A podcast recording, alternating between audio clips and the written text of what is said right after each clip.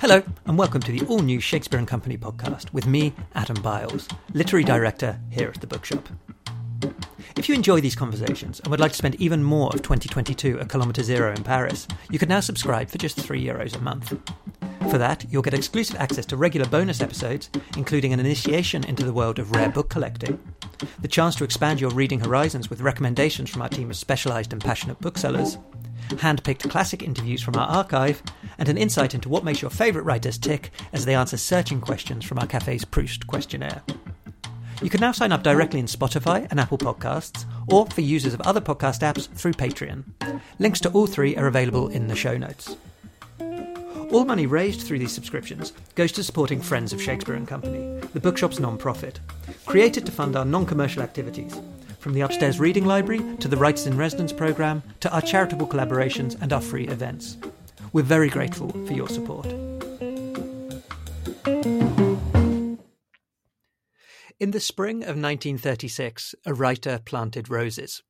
So runs a repeated refrain in Rebecca Solnit's extraordinary new book. The roses in question were planted in a garden in Wallington, a small village not far from Baldock in the east of England. The writer in question was George Orwell. Now, Orwell must be one of the most written about, analysed, quoted, read, misread, misunderstood, copied, and co opted authors in history, which means every time a new book about him comes out, one might be forgiven for wondering if it has anything original to say, any new perspective to offer. In the case of Rebecca Solnit's Orwell's Roses, I'm happy to report that it delivers on both accounts, and does so, if you'll excuse the gardening pun, in spades. It's a book about Orwell's love of nature and how this love informed and shaped his writing and his views. But it also, as readers would expect from Rebecca Solnit, one of the most innovative and engaging essayists of our age, gives rise to a rhizomatic exploration of the cultural significance of flowers, as well as to a meditation on the relationship between nature, aesthetics, politics, and ecology. It takes us from California to England to the Soviet Union to Catalonia to Mexico to the Isle of Jura and even to the rose factories, yes, you heard that right, of Colombia. Orwell's Roses is no less than a conversation across time between two deeply compassionate, original, and indignant minds on some of the most urgent issues of our age. And I'm absolutely delighted to say that Rebecca Solnit joins us today to discuss it. Rebecca, welcome to the Shakespeare and Company podcast. I just wish I was here in person. Oh, so do we. So do we. Soon. We'll have you back here soon. um, can we begin with um, with your relationship with George Orwell uh, before you started researching and writing and having the idea for this book? Because at a moment during Orwell's Roses, you say that he had been one of your principal literary influences. Um, could you just talk a little bit about in what way he had influenced you up to the point when you began work on this book? And what exactly was it that proved the the turning point that meant that you had to write about him now? Yeah i you know there are millions of orwell books still sloshing about the world. So i read animal farm when i was so young i really thought it was about animals because i didn't know about allegories let alone the soviet union and stalinism. I read 1984 and a couple of the other novels when I was young, but I bought a big omnibus anthology of his work probably around 20 or 21. And that's when I began reading his essays. And it was just as I was beginning to recognize that my long term plan to be a writer was narrowing into being essentially an essayist.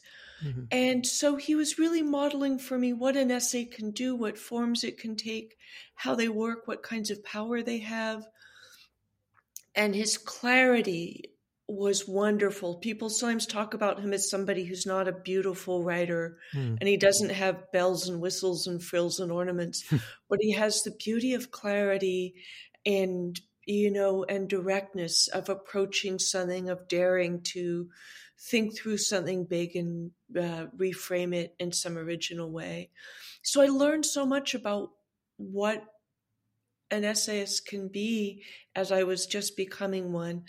And then, of course, the politics of the work as well were mm-hmm. so important for me. So he, along with half a handful of other writers, Virginia Woolf, Henry David Thoreau, Borges, later Subcomandante Marcos, because mm-hmm. of the Zapatistas' poetic manifestos, you know, became one of the real eh, sort of, you know, residents of my pantheon for style and for content. And I think even more for that, for a kind of moral commitment or mm. quality of vision onto the world. Mm. And then, of course, this book comes from a conversation that turned into an adventure where I went looking for one thing and found another.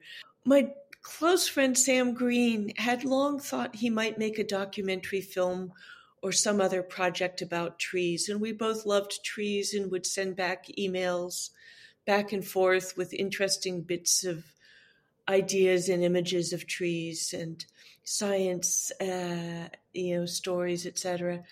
And one day we were talking about trees planted by notable people. Mm-hmm. And I mentioned because of one of those Orwell essays I fell in love with in the big Orwell anthology I had grown to know so well when I was so young.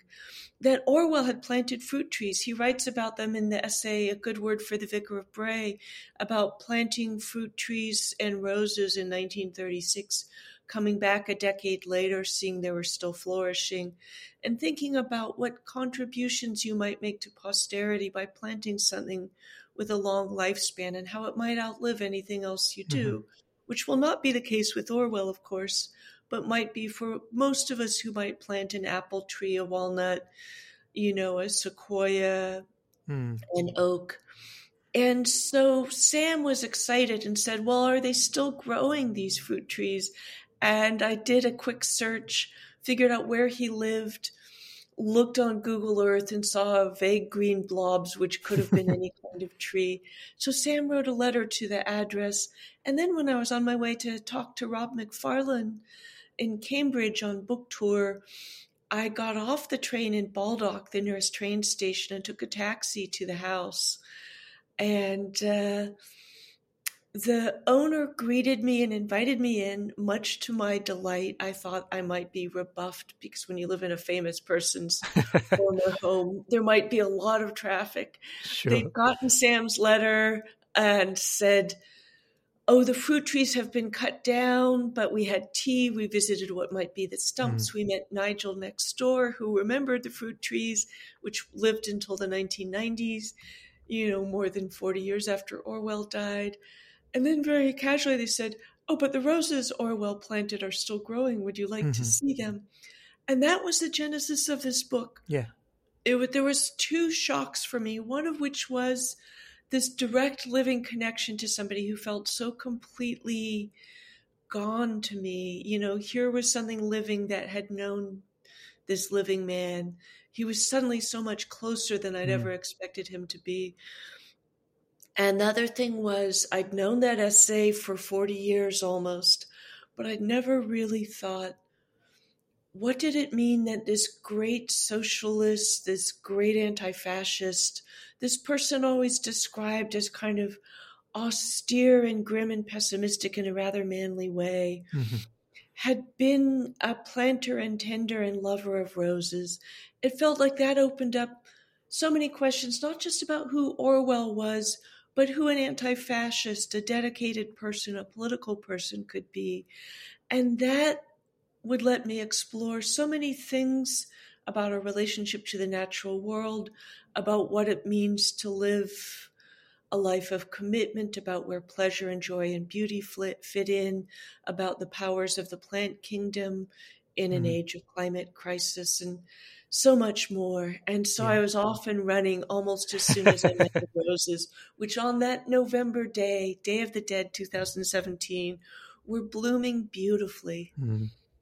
Um, to, to talk a, a, little bit about uh, the roses, particularly in a minute, but I'm I'm really interested in your interest in trees or yours and Sam's interest in trees because it seems to be something which is very much maybe of the zeitgeist is not perhaps the right word, but um, I've done several interviews over the past few years, uh, for example, with novelists like uh, Elif Shafak and Richard Powers, um, and have read uh, quite a few nonfiction books that all of which deal with trees in some way. So in um, the Overstory by Richard Powers, the book is kind of written on tree time in a way. Elif Shafak has a tree as a narrator to her most recent book.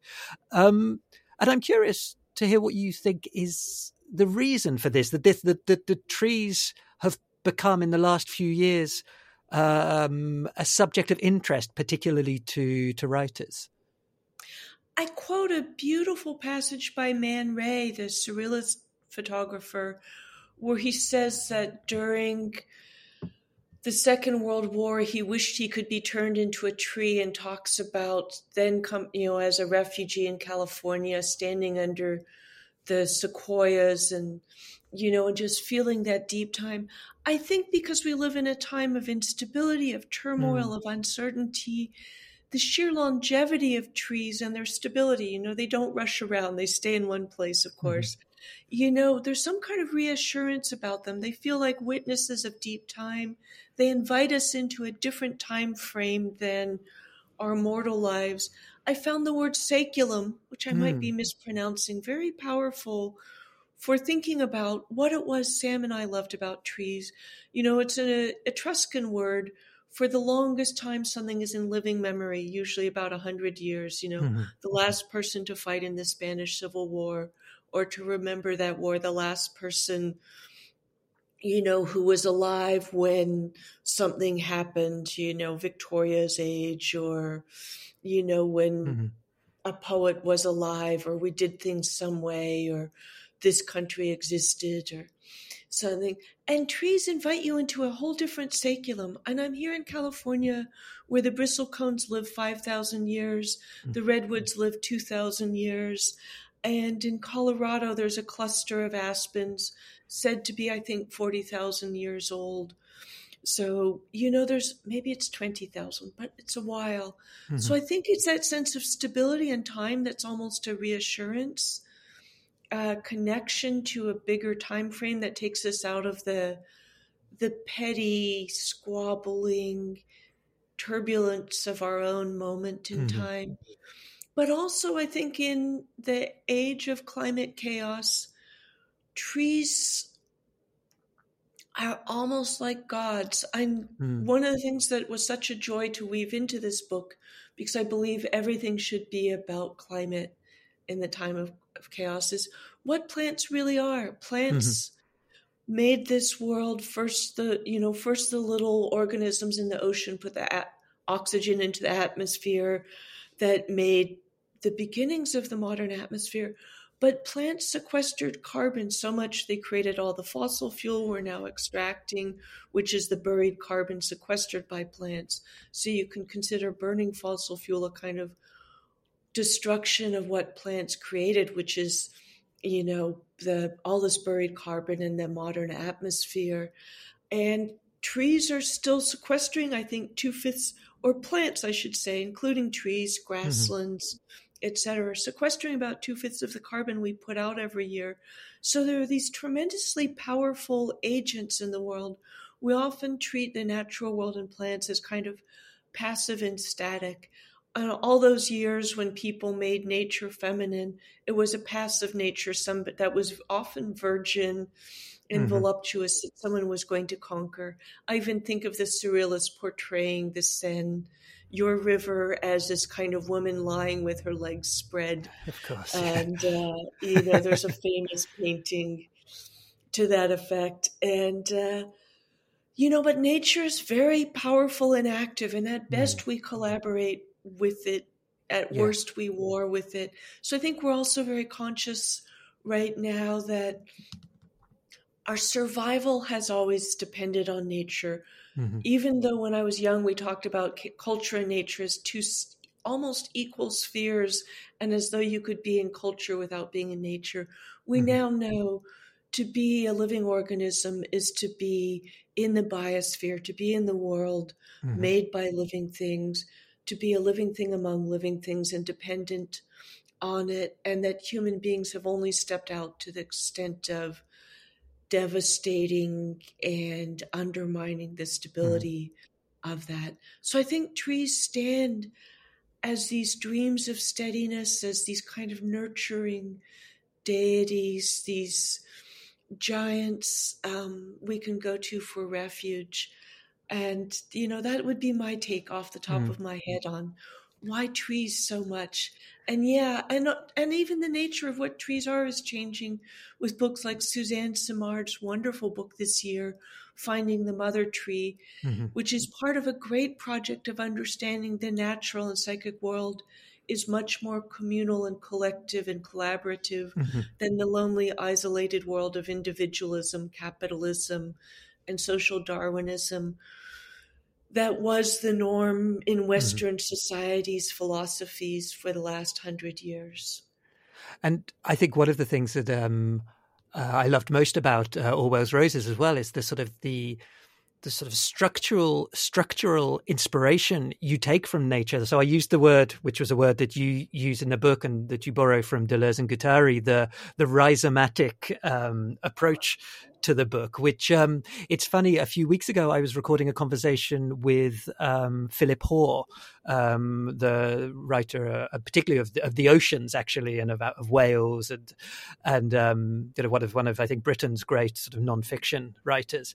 And I was grasping for a way to describe his approach, actually. And when I when I saw the the description of rhizomatic, it seemed to it seemed to fit with uh, a certain way of approaching books and a way of thinking about um, about things, which applied uh, to his work as much as I think to to Orwell's Roses, which is sort of a non uh, hierarchical approach. So when you read Orwell's Roses, what you don't have is a straightforward narrative of Orwell's life. You don't have a um, a sort of an argument constructed from A in chapter one to Z in chapter 25, but rather a kind of a sprawling meditation on uh, the the effect of roses on Orwell, the effect of Orwell on you, the effect of roses on you, and um, and yeah, it just felt like a almost a sort of a perfect collaboration in a way between you and nature to have the the structure of this book. You know, and of course, it's much more about roses and me. It's really, a, you know, rose. You know, I like to say that the roses are kind of a point of entry for Orwell, but Orwell's also a point of entry for the roses, which means so many things. Of course, they're one of the great symbols and, um, you know, treasures in the West. The symbol, you know, they represent beauty and you know, have both spiritual and erotic meanings, but they also, for mm-hmm. me, stood in both for flowering plants and the whole plant kingdom so that I could think um, about all those places that roses led. But yeah, the structure was in a way inevitable because I wasn't like a detective on the trail of one elusive mm-hmm. meaning that I would, you know, track down and explode at the end. Mm-hmm. Uh, I was looking at all the meanings that rise from this one remarkable thing. In the year 1936, a writer planted roses, that particular writer.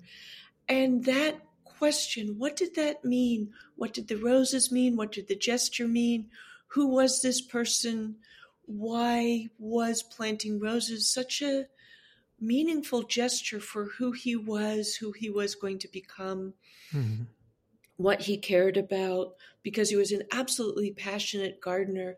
And as it turned out, after I met those roses in November of 1917, I mean of 2017, not 1917, of um, he was somebody whose passion for the natural world, for gardening, for plants, for flowers, for roses, um, hadn't really been taken into account very substantively in most of what's been written about mm. him.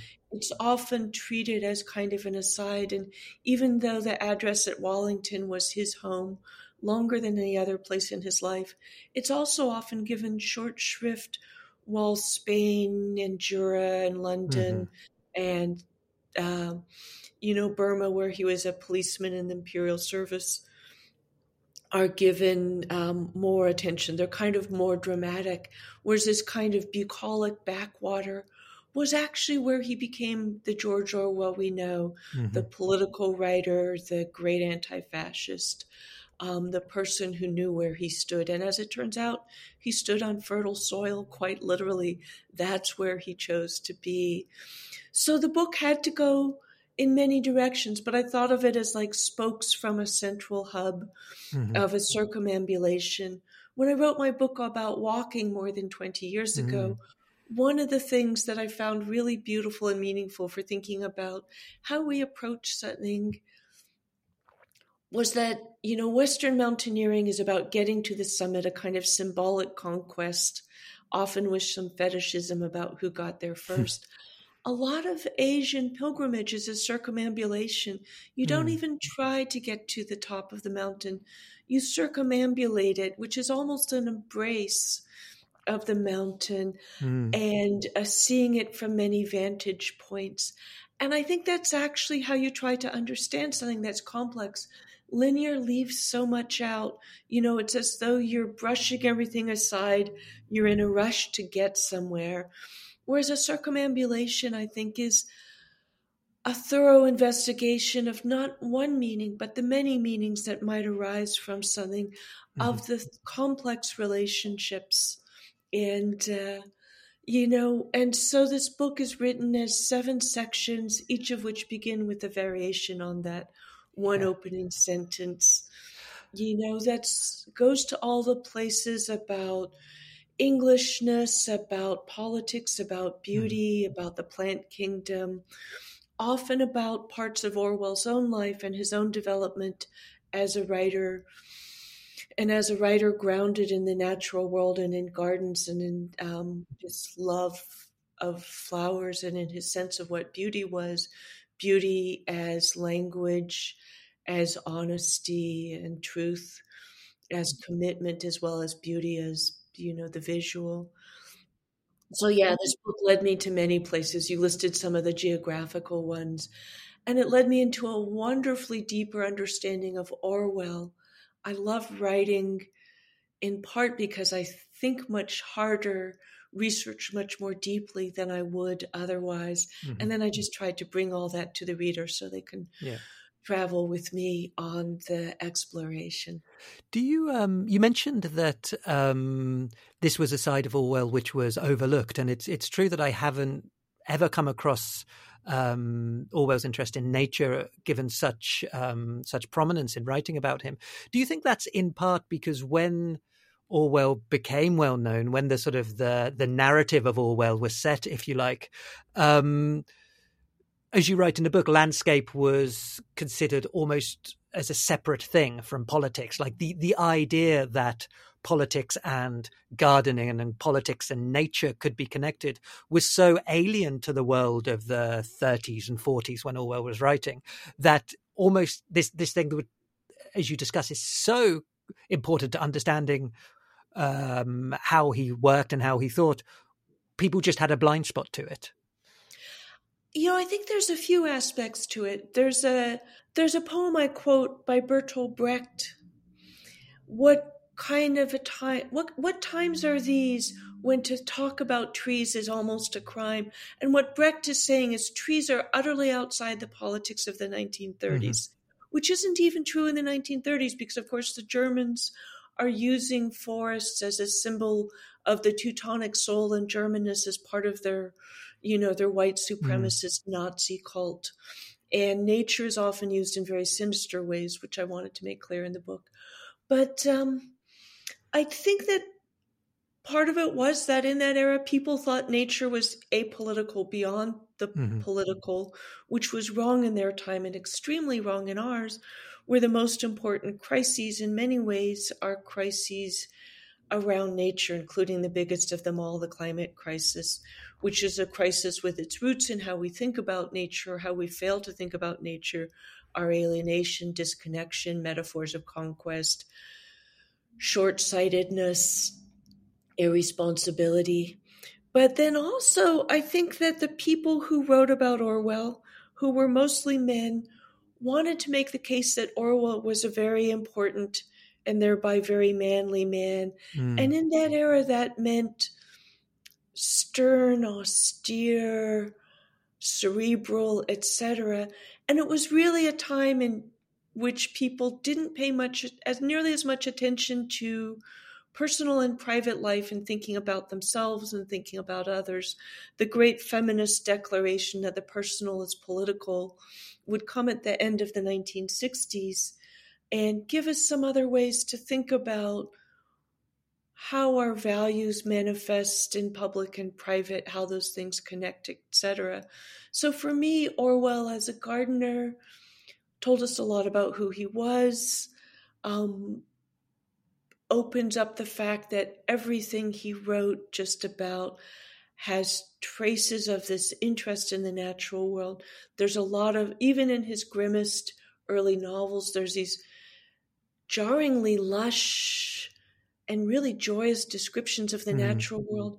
And what was so exciting for me is that as someone who had read 1984, 1984 many times and thought I knew it well, is that looking at Orwell the gardener,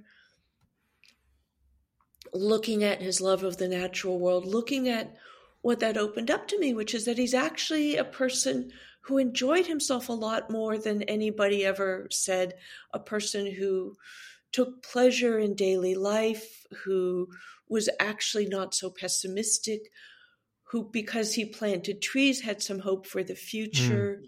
who, even as he was dying, was planting things that would outlive him. So you, I went back to 1984 and found that the book was more hopeful, more celebratory, more full of the life of the senses and the natural world and beauty than I had ever realized. Mm. My sense of what this book was and who this man was had prevented me from seeing these things. And the new the new sense of Orwell let me find a completely different 1984.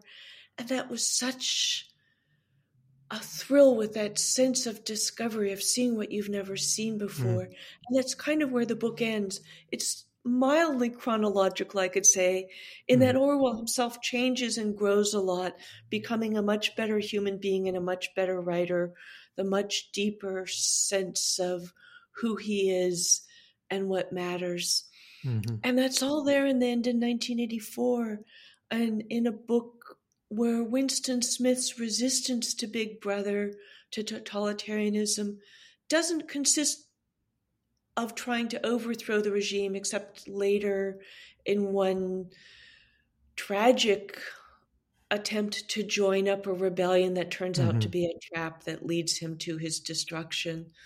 But his rebellion consists of living fully and deeply, of trusting his own senses and memory, um, there's a wonderful, terrible sentence in there that says the final command of the party was not to trust the evidence of your eyes and ears. Mm-hmm. Something that almost sounds familiar from what Trump told his told us right. and his followers obeyed.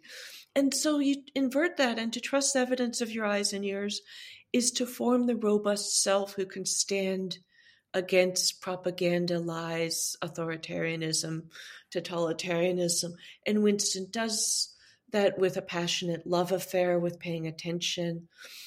And the book opens with Winston writing in a journal he's bought, luxuriating in the sensuality of the creamy old paper they don't make anymore, mm-hmm. of the pleasures of putting an ink pen to paper, of the power of expressing his thought and maybe communicating to posterity, the hopefulness of that. It goes on through the beauty of a glass paperweight with a bit of coral in it, the memory of a nursery rhyme, mm-hmm. the journey to the golden country, just this very quotidian English landscape, but that is still extraordinarily beautiful. Um, the joy of listening to a bird sing for the beauty of mm-hmm. singing mm-hmm. for its own sake and then I think that pivotal moment for the book is three times he sees a stout, coarse, cockney washerwoman hanging out diapers on a clothesline. And he sees her first as a goddess who might have been doing that for a thousand years, who might have a saeculum that mm. goes back, you know, almost to the Norman conquest, long before Big Brother and atomic bombs and all this business, and who might be there for a thousand years. So she's really a this incredibly powerful figure. She's singing in a beautiful voice, a sentimental song. The diapers, for, as I read it, represent the future. The singing about love represents the emotions you're not really supposed to have an attachment to the past and memory. So she's really this figure of resistance. And though people often read the novel as though Winston's failure is everyone's failure, Winston himself keeps saying, if there's hope, it lies with the proles. Mm-hmm. And here's the prole who is hope. And at the very end, just before the thought police come to take him away and destroy him, he sees her one last time and thinks, that she's beautiful and it feels like a breakthrough for Orwell as well mm-hmm. as for Winston Smith, his character, to see this stout middle aged woman, thickened, they say, through childbearing, is beautiful.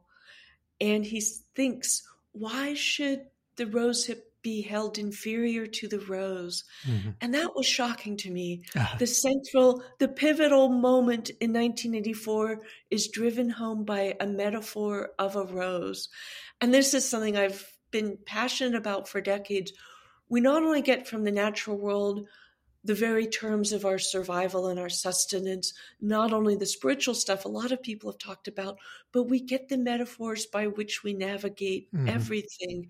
The, you know, the spatial metaphors, the bodily metaphors, the agricultural metaphors, all that reaping and sowing and, you know, the metaphors from animals and plants and seasons and weather. And so here's Orwell deploying a metaphor he probably was, you know, you know, collecting as a gardener rose hips and roses, and you know, as a way of rethinking beauty.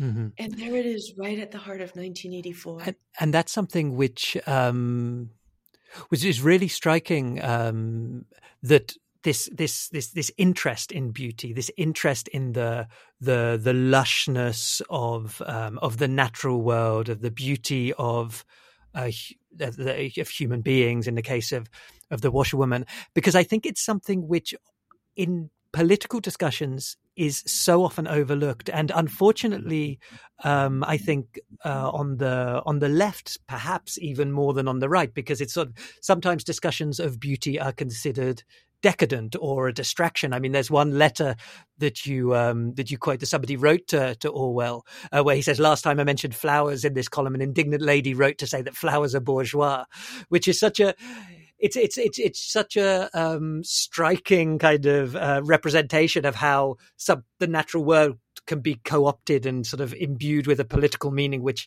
which it doesn't have um, and one of the sort of central discussions in the book is around this idea of bread and roses. Now, I, I will confess my heart leapt when I saw this because um, when I lived in London almost um, 20 years ago now, I was in uh, the neighborhood of Clapham where my local pub was called the Bread and Roses. Um, and it was operated by the Workers' Beer Company. And um, when you went in, this was the first time I'd come into con- contact with this concept. And above the the bar, painted on the wall, was this line from the song: "Our life shall not be sweated from birth until life closes. Hearts starve as well as bodies. Bread and roses, bread and roses." And even saying it now, every time I come across it, I get tingles because it seems to it seems to connect with something which is so often overlooked in leftist politics, in radical politics, in, in where in what I consider broadly my political home, and it's so inspiring to find um, to find this concept represented and discussed at length in uh, in your book. It was so thrilling for me, and I've known the phrase "bread and roses" forever, and never thought very hard about it because it was never really unpacked. And here in the Bay Area is the organization Bread and Roses that brings music inst- institutions from prisons to hospitals, founded by Mimi Farina, Joan Baez's sister. Mm. And they sang the poem Bread and Roses by James Oppenheim that was written in 1911. But so I went back to try and find the very origins of the phrase, and I believe I have.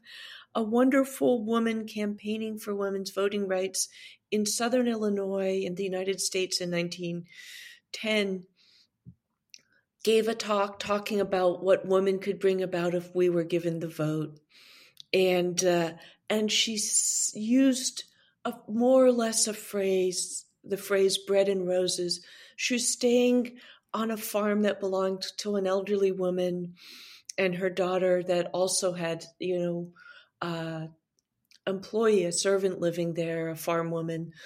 And the next morning at breakfast, the, you know, the servant Maggie said, I love what you said, especially the part about bread and flowers to the daughter of the old woman asked for uh, Helen Todd to send a pillow to her mother embroidered with the phrase bread bread and roses too.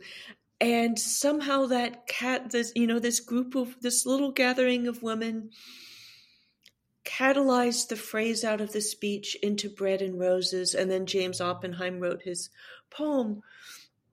But uh, you know helen todd wrote about her tour and declared what bread and roses meant.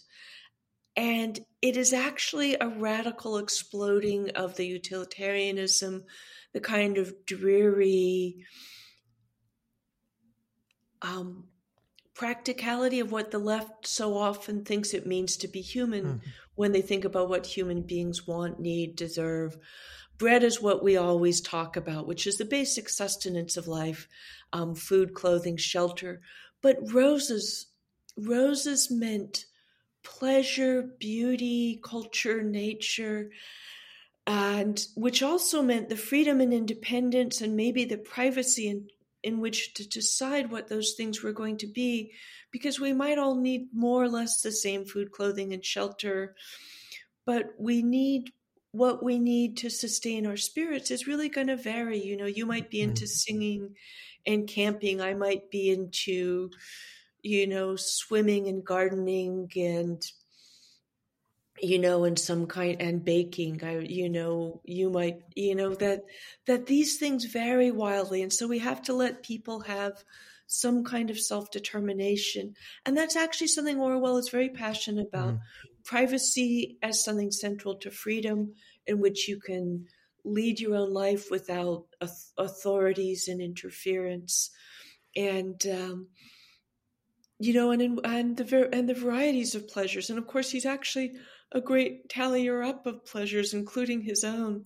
Just mm-hmm. before 1984, he writes this group of essays about pleasure, about English cooking and food, about junk shops, about the ideal pub, and uh, about how to make a proper cup of tea, and um, you know about good bad books. And um, he writes the essay the Vic, uh, good word for the vicar of bray which luxuriates in songs and trees and meditations on the longevity of trees and how the planting of a tree will outlive any other gesture. You know he actually finds in the junk shops the um, glass paperweights with a bit of coral in them that will become mm. a central emblem in 1984. So all this was exciting to me partly because the left is, as you say, very austere and is often telling you this is frivolous, this is bourgeois, this is superfluous and unnecessary. And Orwell, who is such a totemic leftist and therefore unassailable in the way almost none of the rest of us are, if he's making that case and the case is that much more fierce and strong mm-hmm. and hard to knock down. You nobody doubts that Orwell was serious and committed, and yet there he is. He dies with a fishing pole in his hospital room mm-hmm. because he's hoping to live a little longer, go to a sanitarium, maybe recover and get some fishing yeah. in. You know, even as he's writing 19, 1984, he's keeping an almost daily journal mm-hmm. about what he's doing in the garden.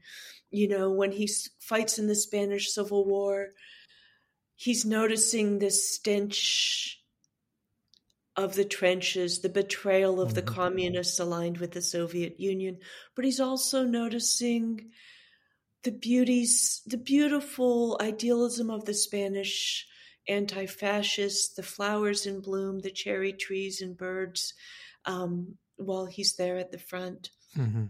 So, yeah, so Bread and Roses is an argument both for a more complex sense of what we need and a more complex sense of what it means to be human. Mm. And, and, I think also the um, it sort of feeds into that idea of the rhizome that we talked about and this sort of decentralization that yeah. uh, Orwell was always arguing for. Like it was uh, at a moment you write that he loathed the centralized authority, and um, you know, in a sense, a centralized authority can provide you know bread, but the the roses it's something which is almost uh, inherently resistant to to centralization to authority. Yeah, and there have been a lot of authoritarian regimes which do a decent job with the bread, but usually want to prescribe what roses you can have. Mm-hmm. You know, mm-hmm. they end up killing or silencing uh, poets and cens- you know censoring and restricting, preventing freedom of movement. You know, regulating often sexuality, whether it's preventing abortion or mandating abortion, or you know, criminalizing homosexuality, which of course lots of bourgeois capitalist regimes did too, but that's mm-hmm. another story. So, yeah, so it's really an argument for a kind of decentralization, um, an anti authoritarianism that leaves people to their own devices. Mm-hmm. And so it's actually a very powerful argument. It was exciting to find it actually coming out of the women's suffrage movement at a time when the fight for women's votes and labor struggles were very closely aligned, and the labor movement took it up. Uh, Rose Schneiderman, the great labor organizer, was using it by 1912. And, um, you know, and it just spread and spread, but it's very easy to forget or never know um, what it really means and how radical it is. Mm-hmm. And I think, you know, I would love to see it revived in our time um, it's interesting. Earlier, you said that uh, the authoritarian regimes um, normally do pretty well with the bread, but one of the, the chapters in the book, and this sometimes, was a sometimes do pretty well. Not yeah, not always. Normally, there's well, lots of regimes we can look at now in which lots of people are starving and desperate. Mm. You and know. you write about um, in the Soviet Union um, um, a, a, a part of the history that I was unaware of, actually. Um, um, the the work of um, Lysenko, if I'm pronouncing that correctly, and the um, and his attempt to essentially uh, sort of mold nature to Stalin's whims or to man's whims, and the ultimate failure. And one thing I found particularly interesting about that was the um, uh, the fact that uh, Orwell pasted uh, into his journal a, a, quote from Lysenko saying "wheat can become rye," um, and it just it's it's that sort of that battling again with um, with objective truth and finding that sort of ultimately in situations like that nature will out. Absolutely, yeah. And it was a newspaper headline. Lysenko was an opportunist and a bogus scientist. Mm-hmm um, who was very good at getting Stalin to support him and to turn on all the people doing real science. Stalin was anti Darwinist because in that era, Darwinism was thought to be inevitably social Darwinism, which mm-hmm. was used to justify white supremacy, but also the class structure, you know, as if white people and upper class people were superior to, you know, non white and working class people, which science does not actually ever say. and but also I think what Stalin wanted was a nature that you could brutalize into obedience. Darwinism suggests that change happens through uh, natural selection, which you can manipulate, but it's still slow and complex and resistant. Whereas Lysenko was promising a kind of Lamarckism which Stalin was already aligned with, that you can force plants to change and then those characteristics can be inherited. So you can essentially bully the natural world. And Stalin, I was delighted to find, attempted to bully lemon trees into growing in some of the Soviet Union's cold climates. I don't know how those experiments went. I picture his gardeners like the gardeners in Alice in Wonderland who are frantically painting white rose bushes red lest the queen chop off their heads. So I picture Stalin's gardeners swapping out lemons from greenhouses to look like he's succeeding in forcing them to grow in the cold. but Lysenko helped produce the tragedies of the Soviet mm. Union, the mass starvation, the failed agricultural projects, which were about the triumph of ideology over real empiricism. You know, scientists committed suicide, were sent to gulags. The great agronomist uh, Vavilov, who was Lysenko's principal enemy, who did so much to try and solve world hunger and Russian hunger through his work gathering seeds and new strains, uh, you know, and old strains of plants, building the great seed bank in um, St. Petersburg, Leningrad, himself starved to death in a gulag because Lysenko was able to get to turn him into, you know, an enemy of the regime.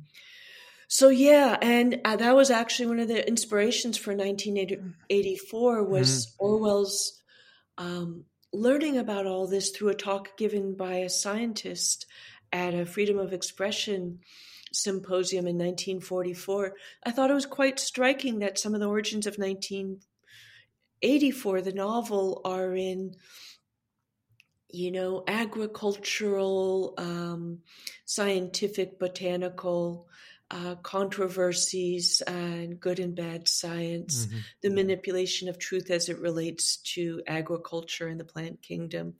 And again, that's evidence that despite what Bertolt Brecht and others said, the world of plants um, and the natural world was deeply, deeply political mm-hmm. in their time as it is in ours. Yeah, and indeed, uh, you used the phrase um, a moment ago uh, that Stalin wanted to manipulate nature into obedience. Um, and now p- people may be listening to this conversation and be sort of inspired by the idea of of roses and their beauty and maybe thinking of going out and buying a bouquet right now but one of the most striking and shocking um, chapters in the book is when you visit Colombia and the rose factories essentially um, that exist there, which was something I was utterly unaware of um, before before reading this, and and again, it's a sort of it's from the I guess the other side of the ideological fence. It's capitalism. Uh, essentially, trying to manipulate nature into into obedience, um, and and yeah, in, the process, making um, not only making a lot of people's lives very difficult and, and a misery, but also, uh, as, as you point out, sort of um, depleting the water resources of a of sort of an already uh, troubled country.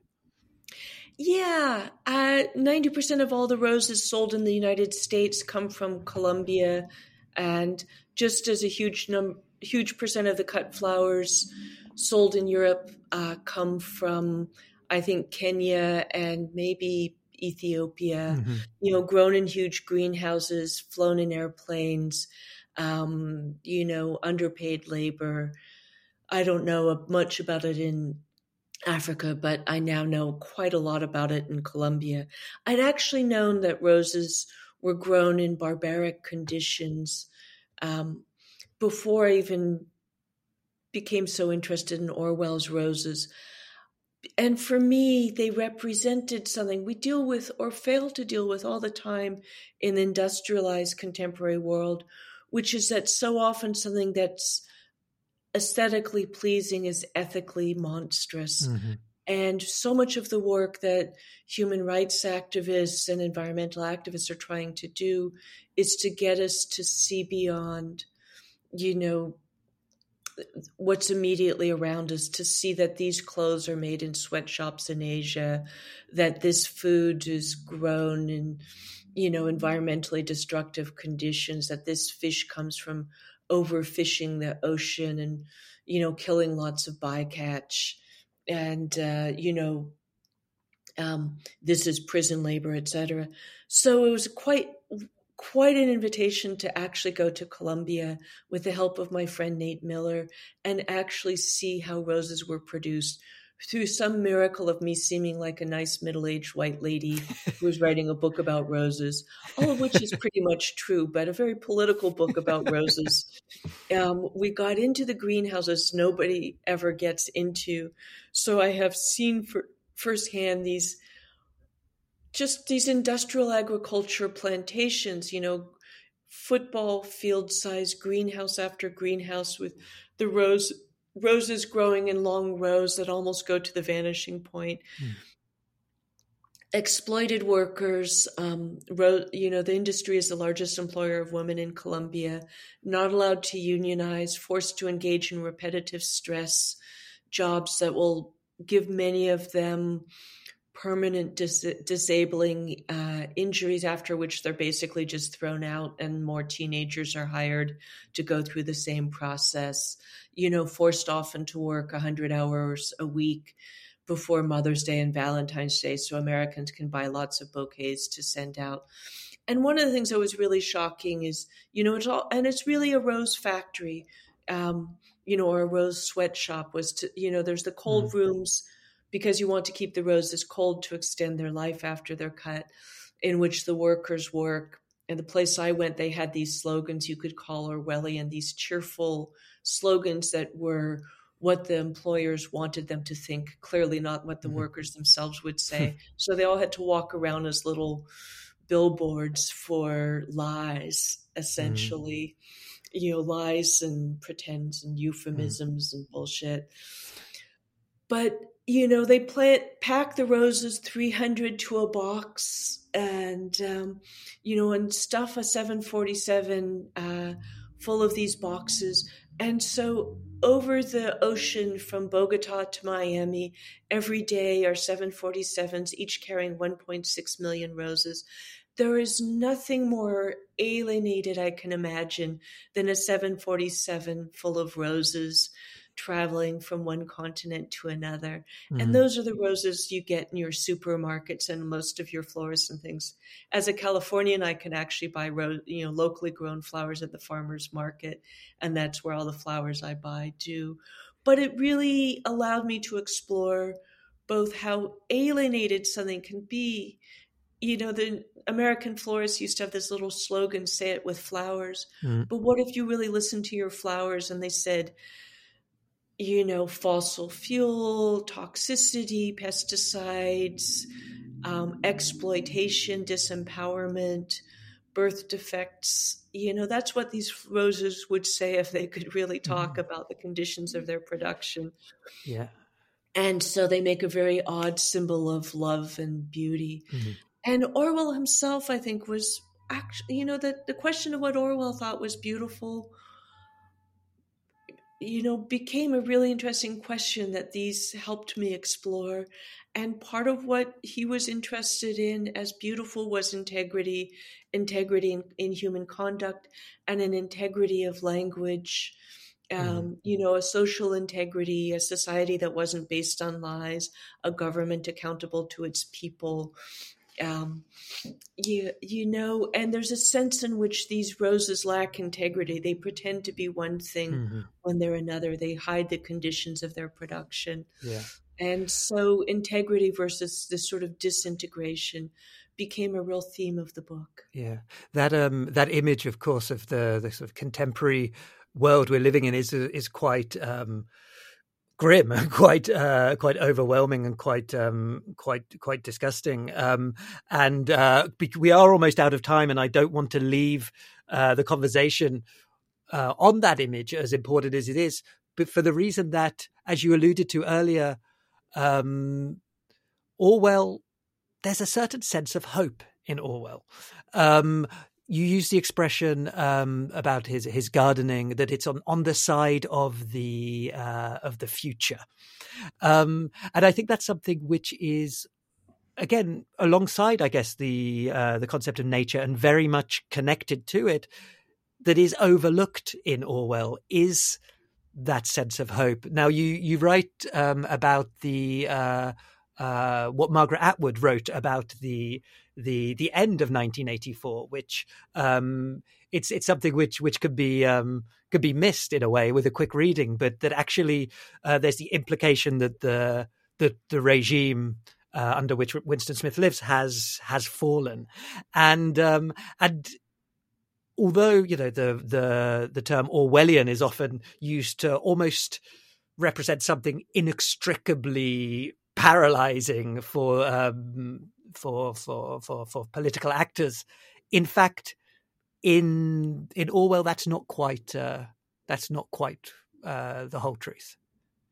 Yeah, the epigraph of the book comes from the great science fiction writer Octavia Butler. Mm. It's often seen as one of Orwell's heirs for being both a portrayer of dystopias and somebody who stubbornly hopeful or at least portraying people trying to cope, resist, make a better world, even in the bleakest situations.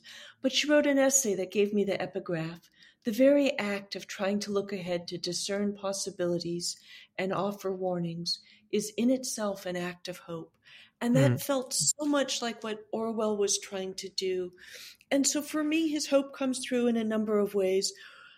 He's issues a lot of warnings later in his life about authoritarianism, totalitarianism, you know, bourgeois democracies in which people are also using euphemisms and circumlocutions to countenance atrocities.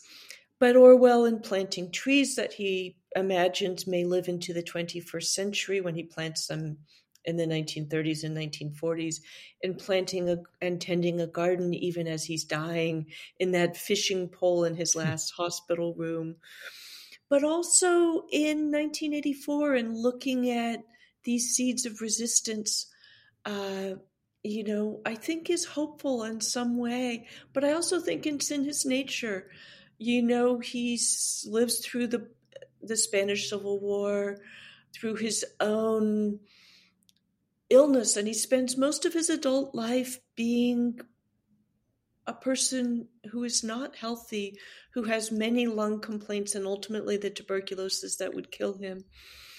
And I think that when you have it, when you're seriously ill or you have something really imperil, you know, bring about about your sense of mortality, whether it's a serious accident or a serious illness, you can either just feel terrified by your fragility or mortality, or you can decide to live more intensely. Mm. I've seen a lot of people decide not to waste any more time because they've they've got a cancer diagnosis.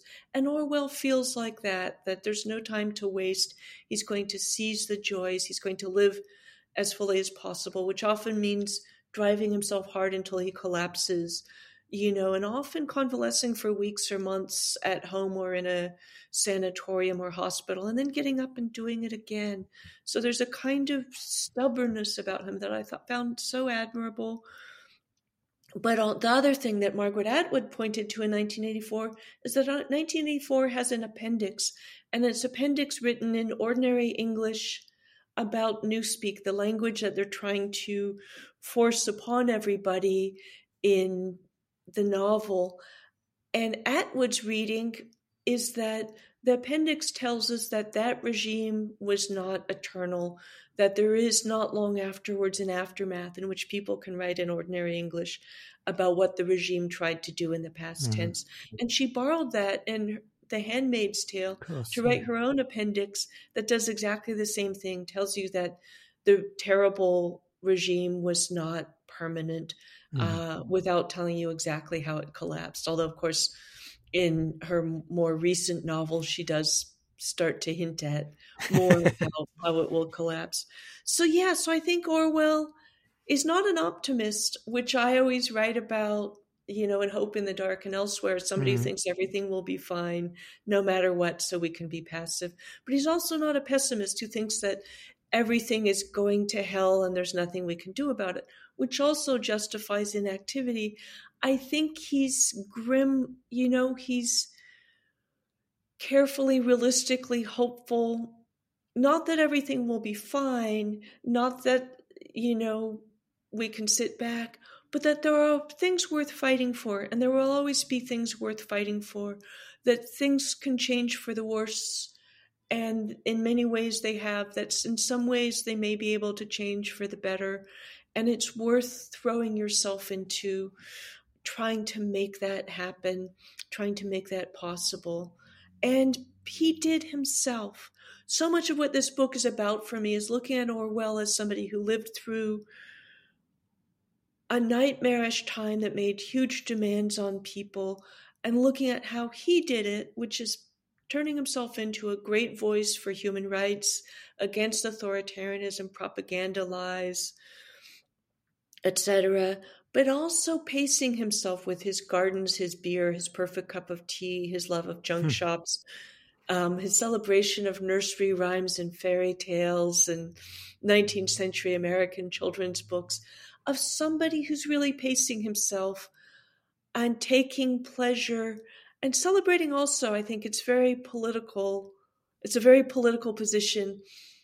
Ordinary pleasures, pleasures that are available to most people, not, you know, my my super luxurious, expensive, obscure thing, but just you know, bird song, the mm. beautiful mm. eyes of toads just coming out of hibernation, at um, you know, ordinary English food, um, common, common, ordinary things, and uh, so he, I think there's a. It's not written in the kind of oratorical tones of his most stern pronouncements about the things he was against but I think there's real power in what he was for. And it gives us something that will help us all participate in the urgent crises of our times, but also pace ourselves and never forget what we're for. Because the Orwell we had always been given was the Orwell and what he was against. But this is a book about Orwell and what he was for that made me realize if you lose sight of what you're for, you can become lost. You can become a mirror image of what you're against. You can become destructive in many ways. You know, you can become one of those bitter people who actually sabotages the movements you're part of. And so that's part of what I feel like I learned from looking at how Orwell lived his life and told us about what matters. Hmm. Well, that feels like the perfect place to leave it. Uh, Orwell's Roses is such an extraordinary book. Um, available from Shakespeare and Company. We have piles of it in stock. Um, it's available from our online store as well, of course, shakespeareandcompany.com or your local neighborhood independent bookstore, wherever that may be. Um, all that's left for me to say is, Rebecca Solnit, thank you so, so much for joining us today. Thank you so much. What a pleasure. And thank you for such insightful questions. Oh, it's, it's my pleasure. thank you for listening to the Shakespeare and Company podcast. If you've enjoyed this conversation, it would be great if you could help us spread the word by reviewing or rating us in your favourite app, or just by recommending us to your friends. And don't forget, if you'd like even more from Shakespeare and Company, you can subscribe now through Spotify, Apple, or Patreon for just three euros a month. Production of this podcast is all done in house here at Shakespeare and Company Paris. All music is by our resident jazz supremo Alex Freiman, whose album Play It Gentle is available to buy or stream wherever you listen. I'll be back soon. Until then, take care, stay safe, and thanks again for listening.